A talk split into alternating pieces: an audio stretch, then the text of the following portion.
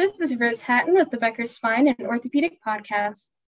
Here's your daily industry news briefing for today, October 11th. Spine and orthopedics company Orthofix has entered into a definitive all stock merger of equals agreement with spinal tech company SeaSpine. The agreement was unanimously approved by the board of directors for both companies and gives SeaSpine holders 0.4163 shares of Orthofix stock for each share of SeaSpine stock.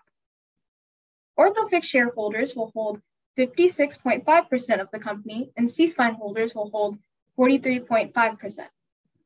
With products distributed in 68 countries worldwide, approximately 1,600 employees, and a global research and development and manufacturing footprint, the new company is expected to have revenues of approximately $693 million as of the 12 months end September 30th, 2022.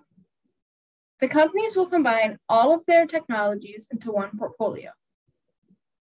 Members of both companies will also combine to form a nine person board of directors with Jon Serbousek serving as executive chairman of the board and Keith Valentine serving as president and CEO and member of the board.